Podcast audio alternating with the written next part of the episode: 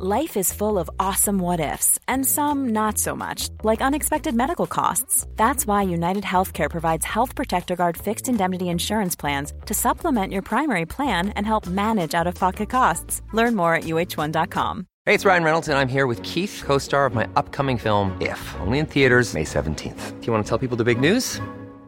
All right, I'll do. Sign up now and you'll get unlimited for $15 a month in six months of Paramount Plus Essential Plan on us. Mintmobile.com slash switch. Upfront payment of $45 equivalent to $15 per month. Unlimited over 40 gigabytes per month. Face lower speeds. Videos at 480p. Active Mint customers by 531.24 get six months of Paramount Plus Essential Plan. Auto renews after six months. Offer ends May 31st, 2024. Separate Paramount Plus registration required. Terms and conditions apply if rated PG. Hi, Sarah. Hi, Sarah. G'day, Sarah. I'm Peter from Bendigo. I have a question. What is so important about this election? I'm Sarah Wilson, and you're listening to This Wild Election, a mini series that will help everyone who gives a shit about the stuff that defines our nation to make their vote count. All right, in today's episode, I want to get to some of the stuff that I know disturbs a lot of you listening the general dodginess and yes, corruption that we've been witnessing in politics over the last couple of years. A lot of young voters and I guess previously disengaged voters, and I suppose all of us are understandably baffled. It's gone beyond alarmed because over the past few years, there have been just so many moments where we've been left crying out, I can't believe that happened, or that's outrageous. How can they get away with that? After so many of these, a human becomes, well, just baffled. How did it get to this? What has happened to our beautiful Australia? I'm talking about the current government's stacking of boards that are meant to oversee our sustainable future with fossil fuel executives, the lying to the President of France, defunding and tearing down bodies that are meant to hold governments in this country to account like just doing it and really not explaining how and why they think they can get away with it. And then, of course, there's the obfuscating of calls for and commitments to a federal corruption body, an ICAC, and doing scare campaigns around the idea of one that we almost believed and then blaming the opposition for it not happening. It's crazy. And I don't think many people know this. Politics is the only realm in our country where you don't get called to account if you do something dodgy. I mean, in Australia, you can run political ads that flagrantly tell lies and you can totally get away with it. You might have seen some of these kinds of ads in your neighborhood. Plus, and this is really important, we are the only OECD country without a federal ICAC. Now, much of this dodginess revolves around climate issues, which the current government does not want to address, but also human rights and women's issues. And on all three, Australia has been singled out by international bodies and experts as cheats, as holding the world back, as having completely absent policies, and as, quote, ideologically opposed to human rights. And this has all happened in the past few years. So is it just politics as it's always been? Or is it way more dodgy than any of us can remember? Well, that's certainly what some seasoned commentators are saying, such as the ABC's veteran political journalist Jim Middleton. And some have even come out of retirement to speak out on this and to assist in running campaigns with independent candidates. So we're talking former Liberal politicians, such as the former Liberal leader John Hewson and Julia Banks. To talk us through the minefield, I'm joined here today in the studio by Mike Seccombe, a seasoned commentator himself and national correspondent for the Saturday paper. Thanks for joining us, Mike. My pleasure. Mike, I feel that this government has been doing a bunch of touchy things while we've been distracted with floods and pandemics and fires and so on. But they're things that really go to the heart of what we care about, how we identify ourselves as Australians. I mean, we like to think ourselves as, well, not liars, as decent people, fair, upfront, and definitely not sneaky. What we've been witnessing in the US with Trump and so on over the last couple of years, I don't think we ever expected that it could happen here in Australia. But I feel that most Australians are feeling like something has shifted in the past few years. Are we right to feel this way? I think that the whole world actually has shifted for a variety of reasons. I mean, there's Trump is one. I think social media actually plays a big part in it because it's easier to get disinformation out there and believed by people. And I think that the sort of idea of a collective truth that everyone acknowledges and accepts has kind of been shattered.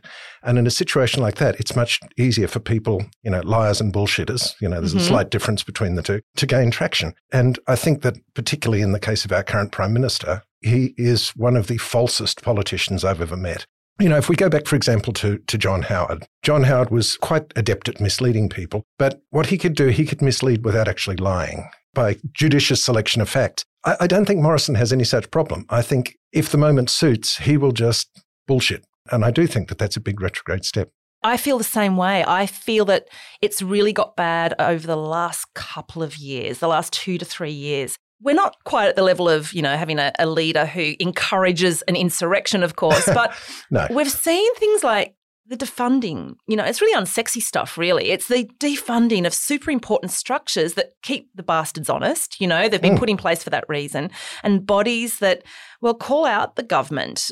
And these have been removed or defunded, or there's been this stacking of boards and mm. fudging of figures. All of this stuff is going on.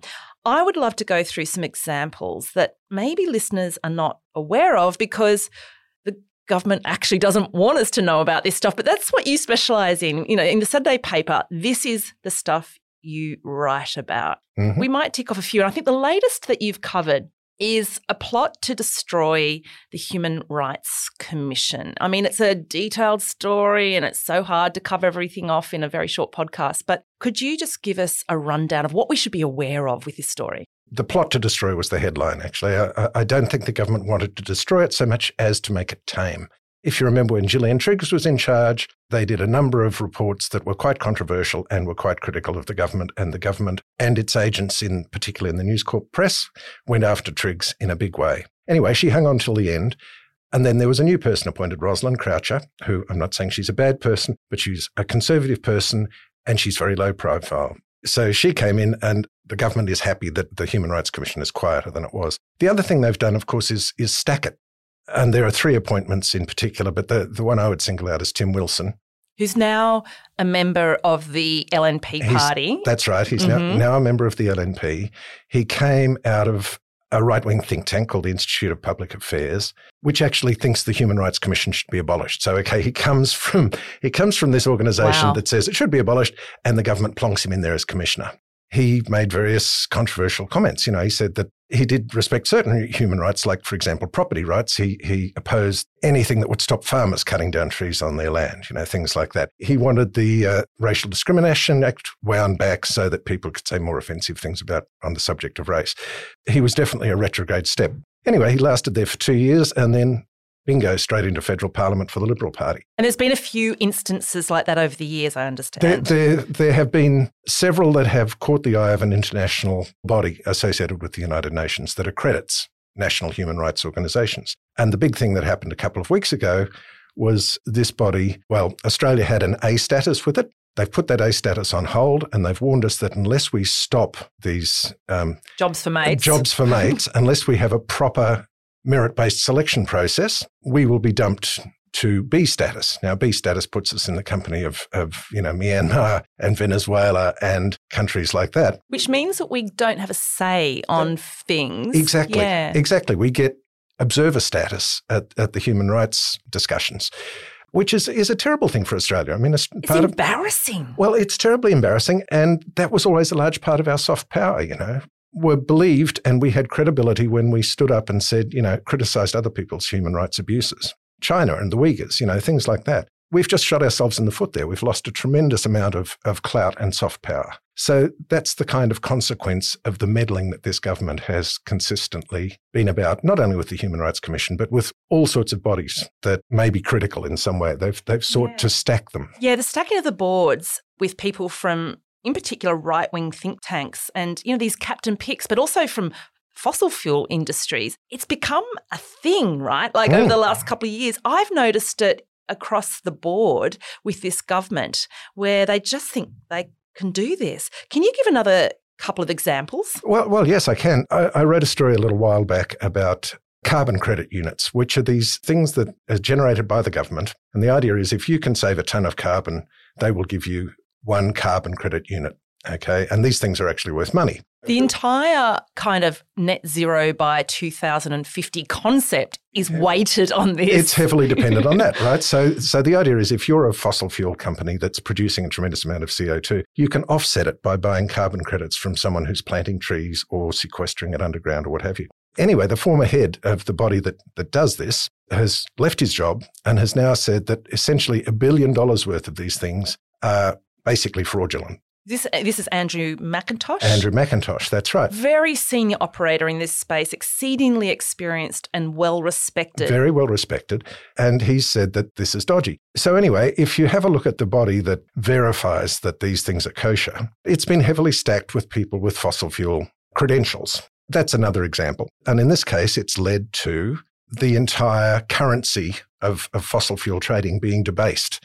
You know, McIntosh says a billion dollars worth of these credits are dodgy. I think he said that 80% of these credits, 70 to 80%. 70 to 80%, yeah, Yeah. of these credits. Essentially, um, uh, one of the major me- measures is for planting trees on formerly cleared land. Well, in that case, clever operators have gone to land that was never really cleared. And said, here's some trees. So Yeah. yeah, so they're they're they're they're getting getting credits for trees that were already there. In other cases, farmers are getting credits for not cutting down trees that they weren't going to cut down anyway. And in a third example, landfills around Australia, a, a lot of them generate gas, methane, that comes Mm. out of the rotting garbage, and a lot of them are getting enormous numbers of credits too. Hang on, how's a garbage site getting credits? What are they doing to actually? Oh, what they do is they bury the garbage. Yep. The garbage rots.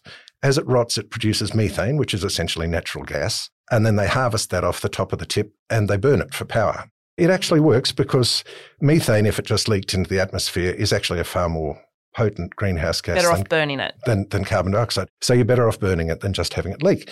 So it, it is an actual good thing to do. The thing is, those operations are perfectly financially viable without carbon credits. So they're being paid for doing something they would do anyway. Yeah. So, so Got that's it. McIntosh's argument there. Money is being wasted on paying people for what's otherwise a perfectly prof- profitable venture anyway. So these Yeah. stacked boards with fossil fuel orientated people means that they've just got no interest in encouraging further renewable energy investment and proper carbon abatement right at a time when this is what we really need to be doing. this government, uh, I mean, climate is the, the issue on which I'm most critical of them because, you know, obviously I think it's the biggest issue facing humanity. They're quite clearly dragging their feet at every opportunity that they can. They're doing the bare minimum that they think they can get away with in terms of public opinion, putting enormous subsidies, for example, into bogus things like carbon capture and storage, which has never been shown to work commercially anywhere in the world, but we keep throwing money at it because A, it gives the impression that we're doing something positive, and B, it is you know more money going basically to the fossil fuel industry, right? So um, yes, I, I'm I'm tremendously critical of them on- Yes. on that front. The other really glaring example, which, and of course, there's so many, we forget about it, right? And then what we have in front of us is the COVID Recovery Commission that was set up to get us out of the COVID recession that Yep. we almost had. And of course, who heads it set up? But Nev Power, Mr. Fossil Fuels. Mr. Fossil Fuel Gas Guy. Yeah, Yeah. exactly. And so, what outcome did we get left with after all their scurrying around and paper shifting? A gas led recovery. I mean, that would be another example, but he wasn't alone, was he? I mean, there was a bunch of them on. No, on- no, there, there, there was a bunch of them. I, I can't remember the full makeup. I knew it at one stage. But yes, it was very heavily stacked with people who, who believed that the way to generate an economic recovery was by more extraction of fossil fuels, basically. And I think the realization had kind of dawned that maybe coal was on the way out. So we shifted to the next fossil fuel down the line, which is gas. And now the government is giving enormous amounts of funding for things like, you know, the, the Beetaloo gas basin in the Northern Territory. Well, there's huge amounts of government money going in there to support further drilling of, of gas there. Gas, as we now know, slightly cleaner than coal. I mean, when burnt, it's about 50% cleaner. But the thing is, when unburnt, you know, when it leaks through reticulation or whatever, it's a much more potent greenhouse gas. And especially because we really need to focus on the short term, it's particularly pertinent that we focus on gas and not having gas out there. Precisely. And, you know, if, if the government wanted to be serious about this, instead of funding fossil fuel companies to give us more gas, they would be better off having initiatives that, that you know, subsidized electric cars or heat pumps instead of gas heating in houses or induction cooktops instead of gas ranges in houses, which which is happening. I mean, the ACT is doing this. It's happening, but in spite of the federal government's efforts. Well, yeah. Uh, I mean, that's the other thing that annoys me is that when we go to international forums, the federal government says, look, we have made reductions. But when you look at those reductions, they've all been made by state and territory governments or by individual citizens putting solar panels on the roofs of their houses. The federal government has done effectively bugger all, but they take the credit. That's right. I mean, it's a minefield. Look, we've got a listener question that speaks to all of this. Hi, I'm Diana from Bondi. Um, I hear so many stories about the government doing stuff. I'm Sandra, and I'm just the professional your small business was looking for. But you didn't hire me because you didn't use LinkedIn jobs. LinkedIn has professionals you can't find anywhere else, including those who aren't actively looking for a new job but might be open to the perfect role, like me.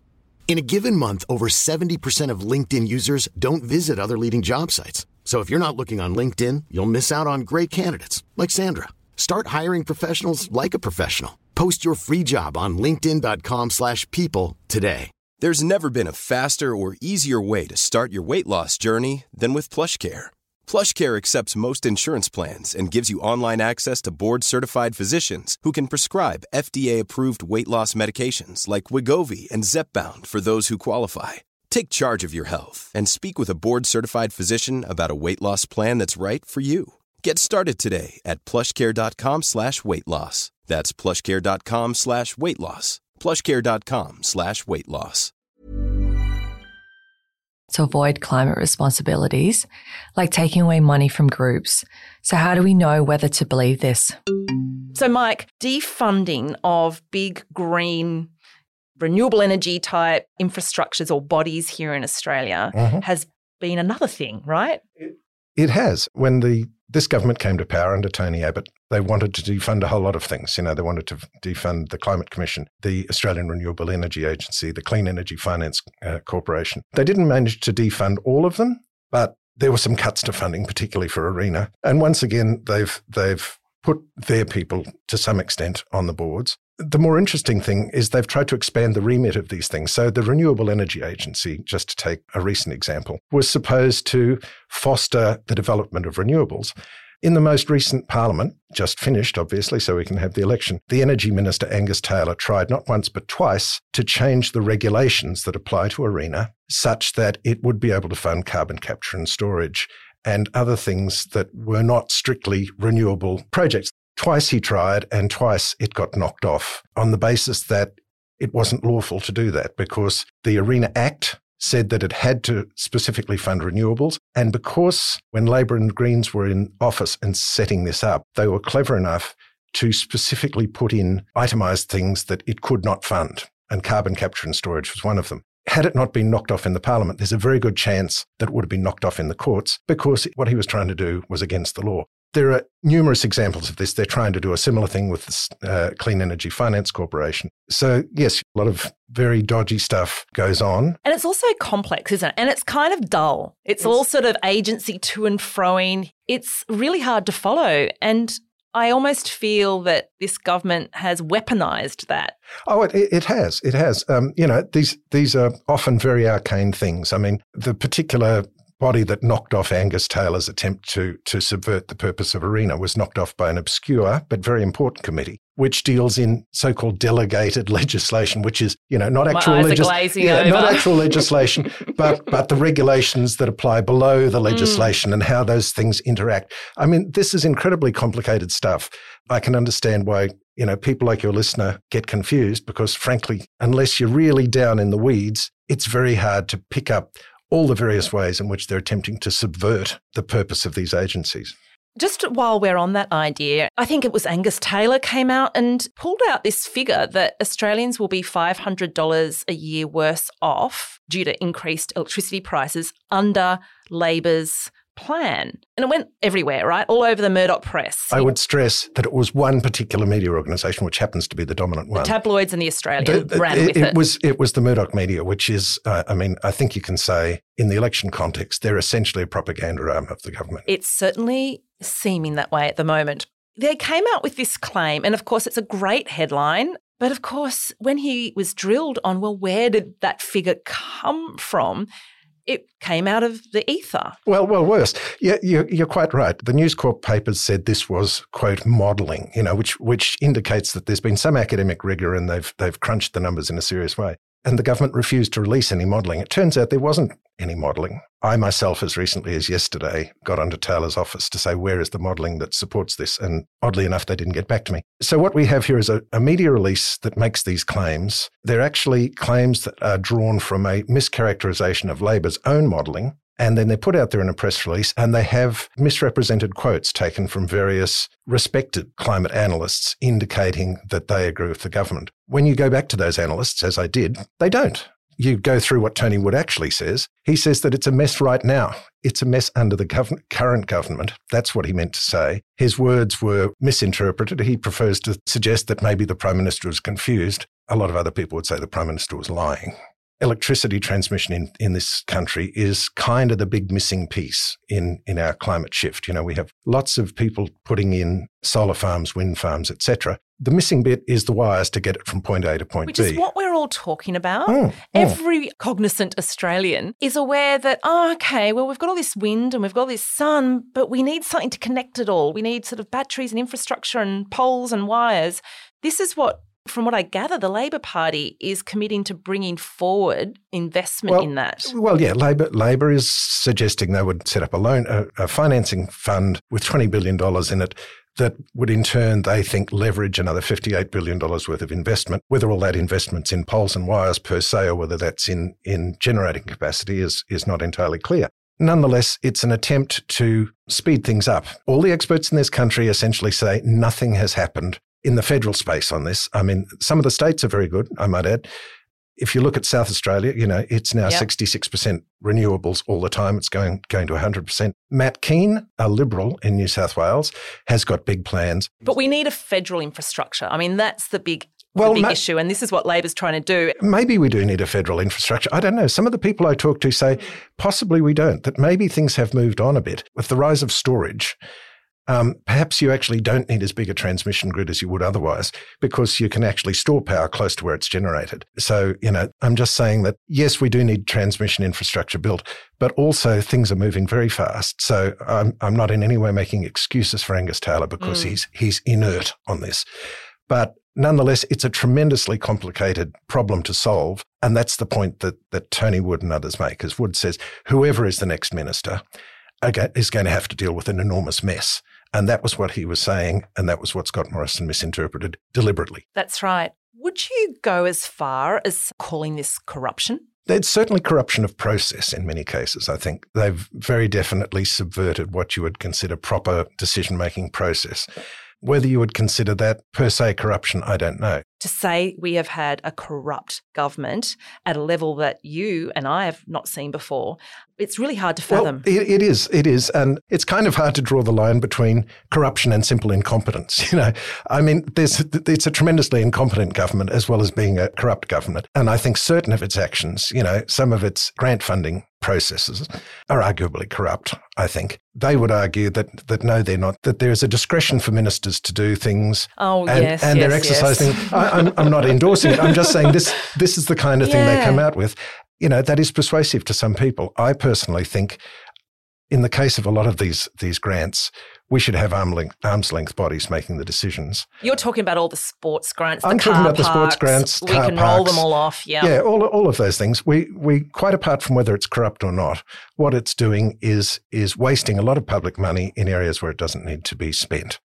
That's very uh, that's that's that's tame language there. I, I, I'm being as moderate as yeah, I can. I know, I know. You're behaving yourself. Get me in the pub with a couple of beers, I'd probably be a, a lot tougher. Or there's a pub across the road. We might head there afterwards. Um, another listener question, and I think it's a really great segue. Hi, I'm Adam from Manly. How did the government get away with the corruption? And my other question is Is democracy eroding? Yes. The way they get away with this, and this goes back to what I was saying about the Human Rights Commission, they do not like any form of accountability. The Human Rights Commission was one example that I, that I cited. Um, in the case of sports rorts, which you were just mentioning, the National Audit Office um, blew the whistle on that one. Well, what's happened to the Audit Office? It's had its funding cut, right? And this happens with a lot of, of accountability agencies. If they can't be stacked or if they can't be abolished, they get funding cuts. So, I mean, that's what we hear about, you know, happening in Russia. Putin doesn't like an agency because it, you know, calls him out on something. Oh, eradicate them. I don't think any member of any agency in Australia has actually been poisoned by the Prime Minister at this stage. But, but y- y- your point is, is broadly correct. Net result's the same. There- no, you're quite correct. There- This government hates scrutiny of what it does because what it does is dodgy. which just reinforces their dodginess. Yeah, that's right. Exactly, exactly. It's it's a, it's a downward spiral. The clearest example of this is the the idea of some kind of national integrity body or national corruption committee. All the states have them in various models, and the federal government just will not have a bar of it. You know, Scott Morrison keeps saying, you know, we have several hundred pages of legislation for a federal body ready to go. It's Labor's fault because they won't agree to it. Well, this is just not true. Are Australians buying that? Because that's a very convenient argument. The point is, they're meant to put that up as a bill and then it's meant to be debated and then you make a few compromises and that's Yep. how laws get passed. That's how laws get passed. Exactly. I think most Australians know that. It was an election promise. And then for three years, he's kicked the can down the road and said, Well, I've just put together something here. You know, here's a document. Oh. Um, And it's that, my way or the highway.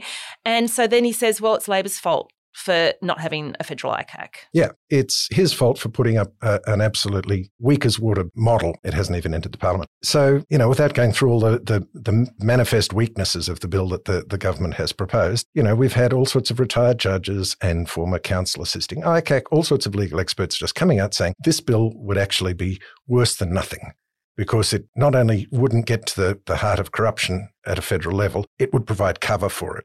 Is Labor's suggestion, are either of them um, workable models? Which one should we be looking out for this election? Because I think integrity is a really big issue for Australians. It's popping up in the leaders' debates, it's popping up in Vox Pops and Vote, Vote Compass. Is the Labor one or the, or the Independence one, the Helen Haines one, are they good? Look, Will I, they do the job? I, I, I don't claim the expertise to have, have gone through them in depth. What I can tell you is that the, the experts out there say that they're both much better models. I actually do believe that Labor is reasonably committed on this subject. It wasn't for a long time, but I think it's come round. I think the Greens have always been very strong on this. And obviously, the, the independents, of whom quite possibly will, we will have a significantly larger number after the election, if you have a look at the key planks they're running on, the idea of some kind of corruption body is one of the top three. You know, the top three are climate, corruption, and the you know treatment and status of women, basically. Mm-hmm. So I, I think you're absolutely right. I think this has big traction with the public, and I just don't think thoughtful electors are buying what Scott Morrison says at all. You know, the fact is, it's not Labor's fault because, as you say, it's never been put up for debate there has never been the, the scope for compromise. You know, Morrison's attitude is, well, here it is, like it or lump it, boom, that's what you get. That's not the way you do it. Would a federal ICAC fix many of the issues that we have discussed over the last 25 minutes? would, it, would it prevent these things and hold a, a government in the future to account? I think it would stop some of it. I mean, you know, when we go back to the dodgy appointments, for example, governments still do that even when they have anti-corruption bodies, you know, so that, that can still be done. Ultimately, what stops it is scrutiny of all kinds, right? What you need is media that holds government to account. You need various accountability bodies. You need processes set up so that appointments are actually made on the basis of merit. And, you know, appointing someone on the basis of merit doesn't necessarily mean they can't have political connections. If I go back to the Human Rights Commission, the current Disability Con- Commissioner has some Liberal Party connections, but he's also an eminent barrister. He's also disabled himself. He's been active for a long time in the sphere. He would probably have been selected on merit, but because the system doesn't exist to select him or, or wasn't used to select him on merit, he's tainted. You know, he's clearly a good appointment, but he is tainted because the government. And that's what that international body has an issue with. Yeah, that, the yeah, captain's that- picks. that's right. So I, I know I've strayed a little bit off the topic, but but my point here is that if you have proper processes set in place, not just an ICAC, but more broadly, that will do a lot of it.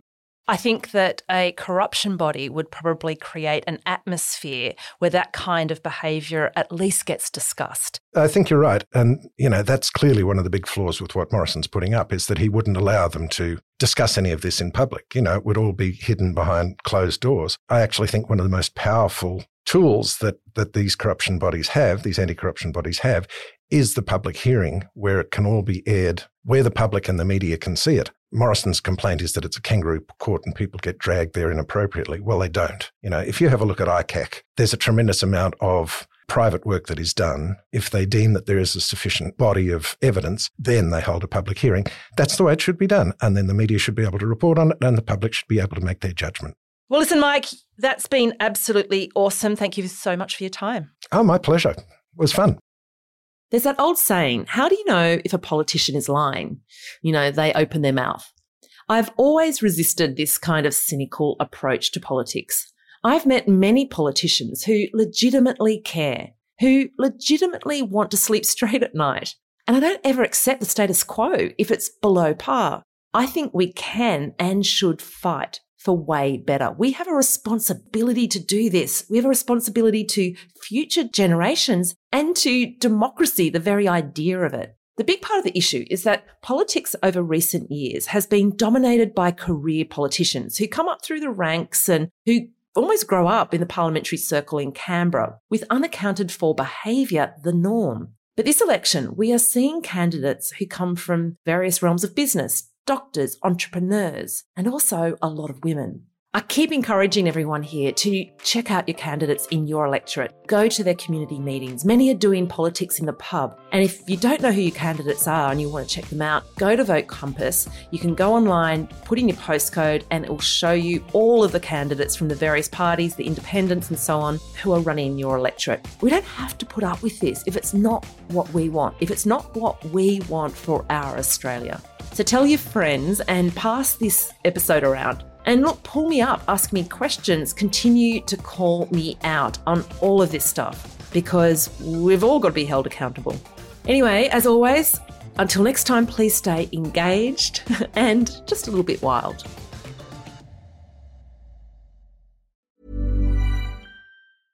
Even when we're on a budget, we still deserve nice things. Quince is a place to scoop up stunning high end goods for 50 to 80% less than similar brands. They have buttery soft cashmere sweaters starting at $50, luxurious Italian leather bags, and so much more. Plus, Quince only works with factories that use safe, ethical, and responsible manufacturing. Get the high-end goods you'll love without the high price tag with Quince. Go to quince.com/style for free shipping and 365-day returns. Imagine the softest sheets you've ever felt. Now imagine them getting even softer over time. That's what you'll feel with Boll and Branch's organic cotton sheets. In a recent customer survey, 96% replied that Boll and Branch sheets get softer with every wash. Start getting your best night's sleep in these sheets that get softer and softer for years to come. Try their sheets with a 30-night guarantee. Plus, get 15% off your first order at bollandbranch.com. Code BUTTERY. Exclusions apply. See site for details.